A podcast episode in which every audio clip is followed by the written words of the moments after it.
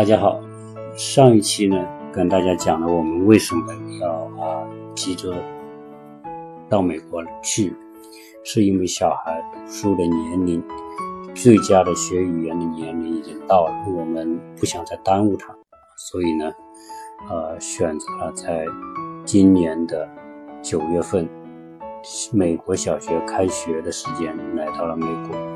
那么我们讲了我们啊。整个的这个办理这个合法身份的过程。那么今天我们讲讲后面的，呃，到了美国之后的一些情况和一些问题。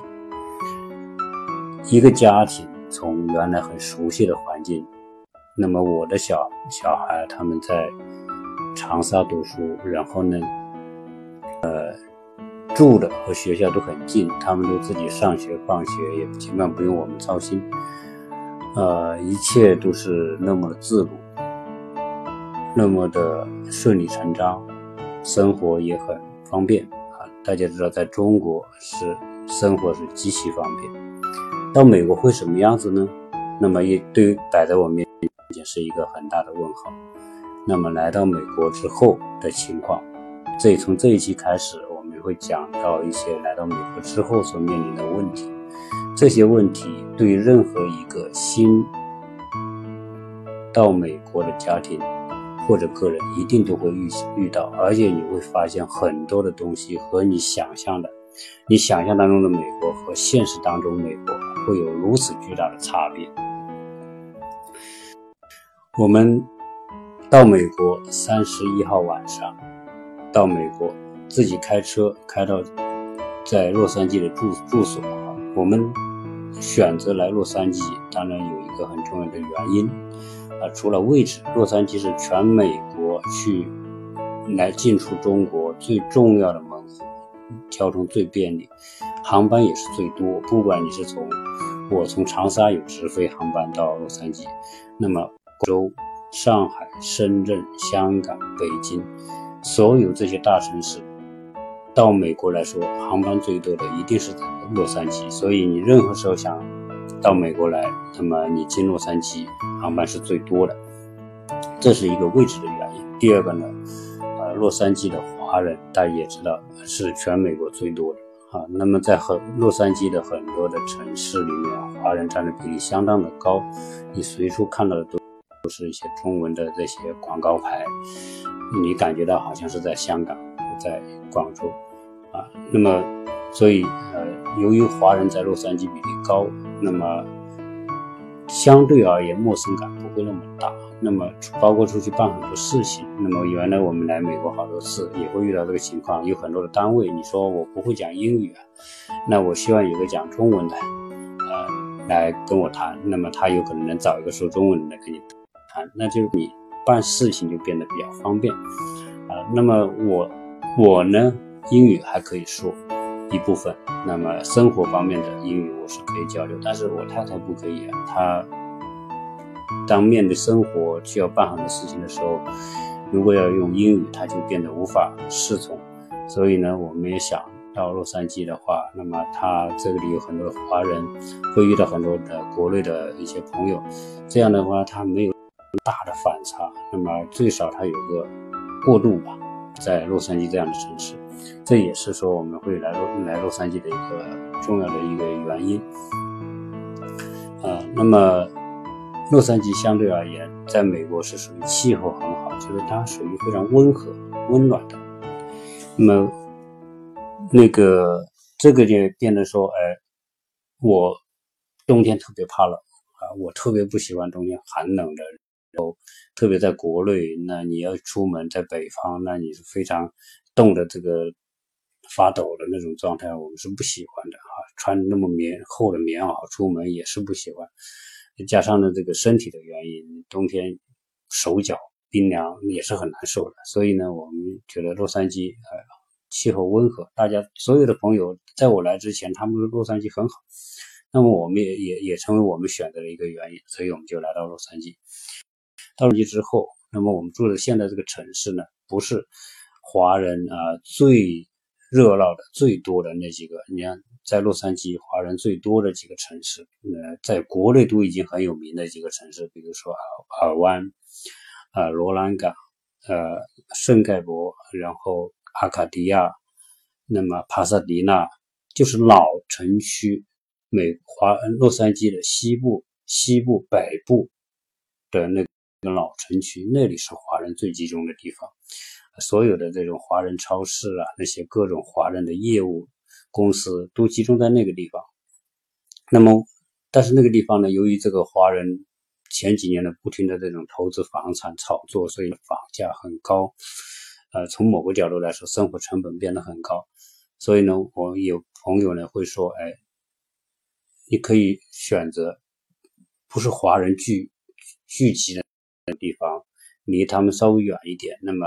我们就到了现在这个城市，觉得环境也很好啊。那么它是介于说，哎，有很多美国人住在这里，那么那种美国式的休闲的环境，我们也很喜欢，所以觉得这个城市也不错。那么我们就在这里住一下。那么这个地方呢，洛杉矶是一个非常巨大的城市，它是有很多众多的两百多个小城市组成的一个大的叫洛杉矶。都市圈，那这个洛杉矶这个城市区群呢，那面积巨大。一般来说，我我们从机场，从洛杉矶国际机场，那么到我们住的这个地方也要开车一个多小时啊。如果堵车，那可能要两个小时；不堵车，一个一个小时多一点，是这种情况。呃，但是呢，这边呢，确实它没有那种拥挤感。呃，一基本上这个城市呢是个新。城市，那么环境也相对比较好，建筑也没什么老建筑。你不像在那些在老的华人区，那看到房子很多是破破烂烂的，然后环境卫生也一般，然后垃圾也到处都是。所以那种环境，包括现在由于华人华人在这边的口碑是什么呢？就是说中国人土豪多，那么到处买买买，到处炫富，呃，小孩子就开很好的豪车。在这边非常普遍，所以让美国人就知道哦，华人特别有钱。那么那些美国的一些罪犯，那些想想不劳而获的，想通过犯罪手段来获取钱财的人，那么他们现在是第一盯住的目标就是华人目标。所以现在甚至包括有一个黑人歌手就写了一首歌，怎么去他用那种说唱的方式啊来说怎么去抢华人，告告诉那些想想抢劫的人，你就抢华人，怎么抢他？他们钱放在哪里？他们有什么特点？他编成一首歌来传扬这个东西。前端前前不久不是很多华人抗议，包括写信给这个当时那个奥巴马在位的时候，写给奥巴马要禁止这种东西，但是他也不禁止啊。他说这是一种个人表达，一种一种一种文化的一部分，也没有真正禁止。但就说明一个问题，就是说由于华人的这个这几年的这种呃。富的一些一些人的炫富行为，导致很多的人盯着华人。那么，所以老的华人区犯罪率现在越来越高，因为很多人想偷啊、想抢啊，就都去那个地方。所以现在呢，大家都反映那几个老的华人区的这个治安现在是大大不如从前啊。所以呢，这也是说，哎，我们到了现在这个城市叫东谷啊，叫伊索东谷。那么这个我们。到这里来之后，那么我们就找了房子住。那么我们自己有有买这个房子在这边，买了这个房子呢，在美国一样。那么你要办很多的手续，它也没有电，也没有水。我们来到这个没有电，没有水，没有煤气，也没有垃圾桶，什么都没有。那我们，但是这这里的房子，美国的房子，实在讲。就是说它是精装修的，就是它里面是搞得很干净的，它里面有地毯、厨具、厨房的东西全部有。那么以前呢更好，好在哪？就是连冰箱、洗衣机、烘干机全部配齐，基本上你除了家具之外全部都齐的，你进来都干干净净的啊。那窗帘没有，那你要自己配。那我们来到这个地方之后呢，水电煤气这些都没有，没办法。这个虽然。地上地毯，楼上都是地毯，房间都是地毯，地毯也很干净，也可以在上躺。但是总是没有办法，因为我们带的东西也有限，所以呢，刚来到这里就只能开这个车，呃，我们四个人就是在车上。那么第一天我们就我在国内就订好酒店，那么取到车之后，我们就开车就到那个酒店，呃，到酒店已经是十二点。十二点了，因为过海关啊，拿行李呀，取去租车取车，然后再开一个多小时，那我们到十二点多才到酒店。到酒店呢，当然现在最好的方式就是说，因为现在有 GPS，美国呢，我们基本上用谷歌地图啊，谷歌地图就有导航功能，你只要输入地址，而且你到这边的谷歌地图，比如说你你下载一个谷歌，你输中文。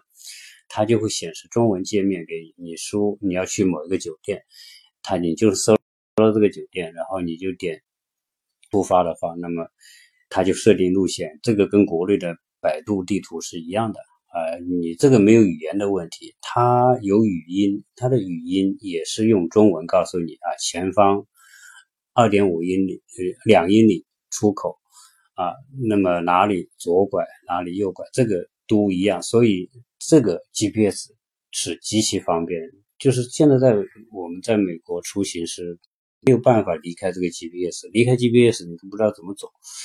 那么我们我们就开车通过导航到酒店住下来。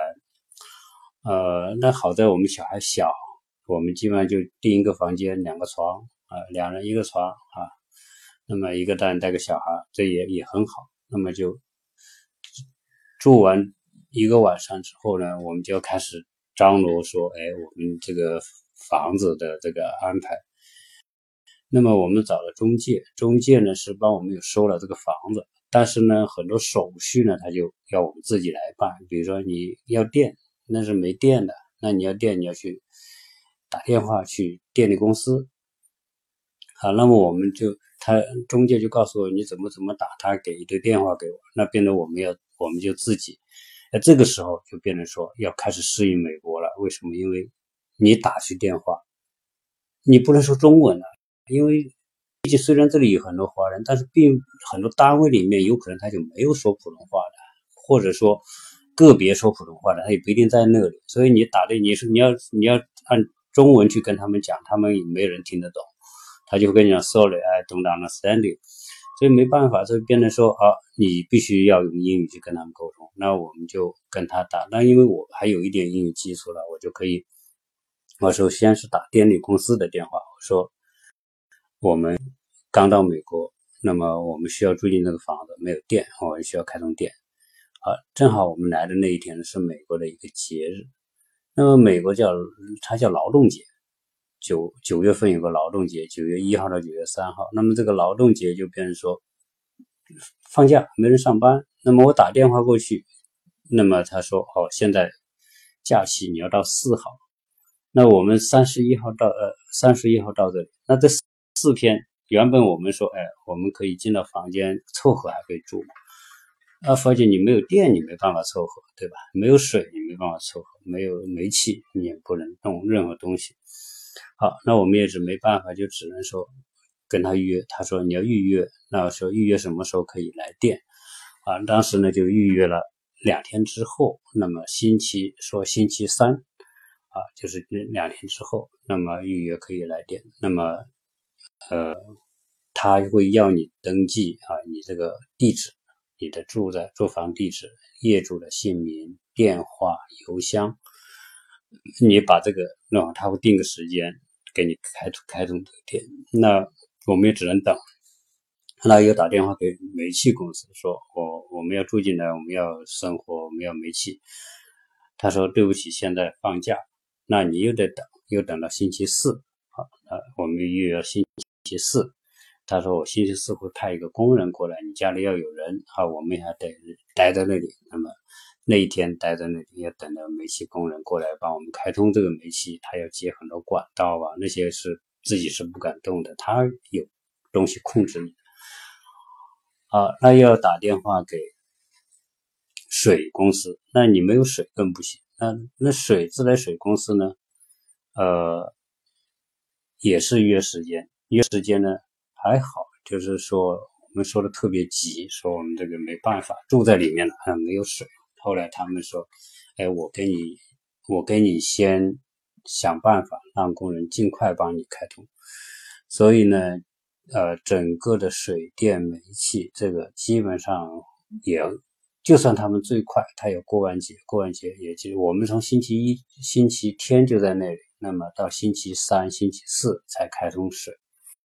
开通电，开通煤气，啊，那么所以前面这几天呢，没办法就住酒店啊，每天今天住这个酒店，明天住这个酒店，但是这就，那么我们又感觉到跟中国的巨大的差别。中国如果我们在任何一个城市，你说住个酒店，你基本上不要走出一百米，你就有地方，几十米你就有酒店，不管是好酒店、坏酒店，你都有酒店，你根本就在街道上就能找到。但是在这里没有。所以，美国的概念，它的城市的概念跟中国完全不同。我简单的介绍一下，中国是城市巨大，啊，你像我们在长沙这样的一个中等城市，那么它也是很大的，商业很繁荣，很方便。从生活的便利的角度，中国的便利的模式和美国的便利模式不一样。中国的便利模式是你走路，基本上你要的服务都能够得。在美国绝对不行。那么我们在这里想找个酒店，周边你走路是不可能的。那么因为它是住宅区，就是住宅区，商业区就上商业区，它是绝对分开的。它的商业区，美国绝大部分的商业区都是集中在，比如说一个十字路口，一个大的街道的十字路口啊，这四个四个方向可能就是商业区，里面有商场啊、超市啊、各种各样的餐馆啊。呃，加油站呐，它都是超市模式。比如说，他卖建材，有卖建材的超市；生活有生活的超市，啊，然后有医的药，有那个那个那个医院，啊，总之啊，吃饭的什么的，它都集中在一个地方，所以你必须开车，啊，就算你可能离它就是不远的地方，你也得开车。但是它的商业区都有巨大的停车场，所以你那它不像国内说哇。挖地下停车场，挖一层、两层、三层，在地下停那么几千辆车，在美国没有，美国地大。美国我我极少极少看到有地下停车场，基本上就是停在路边，在一个商业中心周围就是巨大的停车场，然后你就围着那个停车场找停车位。所以我们想找个酒店住也没办法，走路是不行，那只有开车，那就用用谷歌地图搜啊搜。就最近的也要十英里、八英里、十五英里。那那十英里、八英里，一英里相当于一点六公里。那意味着你随便你找个酒店，你都要开二十公里，你才有个酒店。所以我们又晚上没办法要开车找酒店，所以我们在附近相对比较近一点的酒店都找遍了。那么住一晚，又回到这里来准备这个房子的事情。买生活必需品，去那超市啊的的商业区，它好在我们这个住的这个地方呢，旁边就是个商业中心，那么开车三分钟，但你也得开车，你也没法走路啊，你可能走路你要走二十分钟，开车三分钟，那么我们就买点生活的必需品，做点准备。那么同时呢，因为我们要赶着小孩读书，那么小孩读书呢，呃，它是分区的。以后我会有机会详细讲美国的校区的模式。它是以你居住地、你居所、你租房子或者买房子，你有一个证明，那你拿提供这个证明到这个这个学区所在的学校，那么学校他就要接收你。当当时由于我们来到美国呢，因为怕人生地不熟，当时的留学中介说：“哎，你可以找人找中。”借帮你去联系学校，那么我们也是说他自己去，呃，花的时间太多太麻烦，所以也找了一个当地的中介，就是在洛杉矶的，专门来做这种服务的。我们又付了几百美美元给他。呃，事实上来说，呃，身在中国，设想在美国办事会很难，所以呢，很多事情就找中介。中国反正我觉得。中国人在国内习惯于说，哎，花钱请人来服务，反正这种服务公司也多，各种各样的做服务的人多，所以习惯花钱呢，加上有些呢相对成本比较低，但是呢，在美国服务成本是非常高。后来我们去学校，那么这个人带我们这一个也是一个小伙子带我们去这个学校，我看也是蛮简单的，呃，填一些表格啊，那么只是说，我觉得最大的问。可能还是在语言的沟通上有一定的障碍，由于他们语言好，那么我们的语言沟通上目前没有那么好，就变得说，哎，他们做好这些服务，我们花钱，那么卖服务，呃，就去联系学校。但是呢，联系学校，我们先是一个小学，那我女儿呢就八岁，八岁呢，她现在就按照时间呢是读三年级，那么我们就来到那个小学。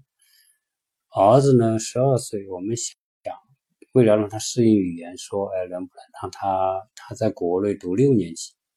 来到这里呢，我们说让他再读个六年级，那么通过这个复读一年，让他语言能够适应。结果呢，那个中介的那个小伙子带我们到这边我们这个学区的小学去谈，谈完之后呢，那么我女儿呢是读三年级，因为她原来在国内读二年级。那么到这里读三年级，啊，他是按年龄来的，他不是按你说你想复读就复读。这个也有一个原因，就是美国呢，它这个学校公立学校是属于公共资源，如果你复读呢，相当于说是一种浪费嘛，所以他还是按年龄。那么我儿子因为过了十二岁，按照他这里的规定，这个学区的规定呢，他就必须去读初一，在这边叫 mid。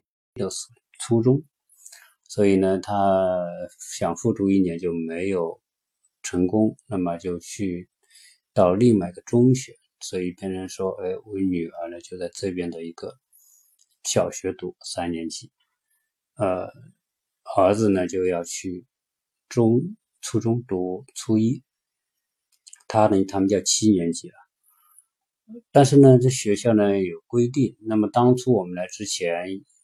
也问过中介需要什么材料，中介告诉我们说有预防针啊，有学校的一些什么证明啊、出生证啊等等这些东西你要准备好。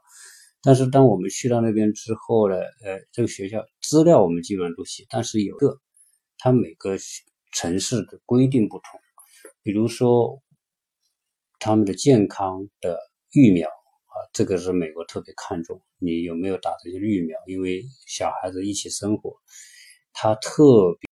别的指定有些疫苗是必须要有的，而且有些疫苗必须现打。你说你在国内打过，比如说肺结核，为什我我到这个学校，他肺结核是必须要现打。你说你在国内打不行，为什么？他不相信啊你的效果啊。第二个呢，因为肺结核呢是可以通过空气传播，那么小孩子在一起，这个是很危险，所以呢，他要求你必须在美国打。那么两个小孩就都去找了当地的一个华人的，这个叫罗兰港，呃，奇洛港，奇洛港这边呢有华人诊所。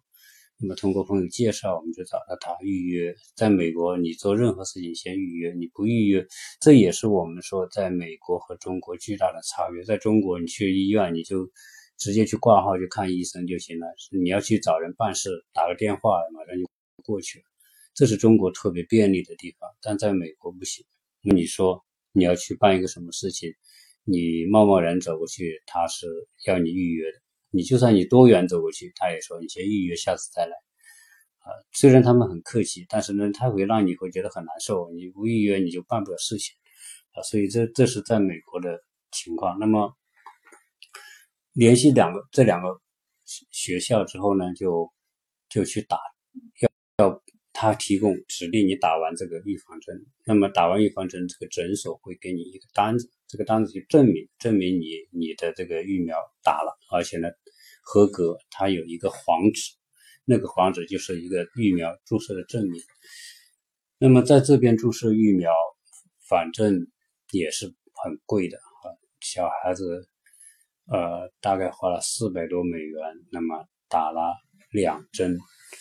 一个人打两针，所以一针大概一百多美元，在国内基本上就是几十块钱。但这个没办法，你你也不可能回去打，对吧？所以呢，只有，而且这个呢，我我虽然跟他们买保险，但是保险也不覆盖这个疫苗，你得自己掏钱。所以未来在如果是说从国内来美国的，最好先问清楚啊，这个学校他会给一个清单，你需要打哪些打哪些疫疫苗。如果你是找中医的，要他把这个清单给了你，你在国内一项一项对清楚，然后在国内开出一个，国内是可以开出一个疫苗证明的，你打了哪些，但是这个疫苗证明必须是中英文或者英文的。那么如果确定有盖了公章，比如医院的公章或者是。呃，防疫部门的公章他也是认的，但是有些学校肺结核是要你现打的。如但不管怎么样，如果你在国内做准备充分的话，你打完那些疫苗，你就不用在这边花钱去找这个诊所打，这个也是可以省不少成本的。啊，这个这个完全是啊。一个沟通的问题，如果这边的中介做的很好、很到位的话，他是可以帮你避免这些没有必要的开支。在这边，在一些观念上，比如说我们在国内花个一百块根本不觉得什么，在这里一百美元，那你要乘以七，啊，基本上就七百块。所以这个放大的倍数让人还是觉得有压力，在花钱上面还是有压力的。基本上在美国跟中国，中国花一块钱。在美国花一美元是对等的，所以在这里花一一一百美元，就相当于在国内花一百人民币啊。所以这边的这个这个生活压力是来自于这个货币比值的不同啊。如果在中国赚钱，在美，那还是那那他要放大起笔来用你的钱，那还是蛮厉害的啊。所以我们就通过这个学校的手续，那么呃。两个小孩呢，就办好了当地的这个公立学校的就读的手续。那么，呃，女儿呢就先上，她在一个星期之后，她就上学了。那么我儿子呢就晚了一个星期，那么两个星期之后，他进入这边的一个七年级的学校。所以来到美国一开始来，那么。虽然遇到各种各样的问题，但是呢，你总是得按计划去解决、去完成我们想完成的事情。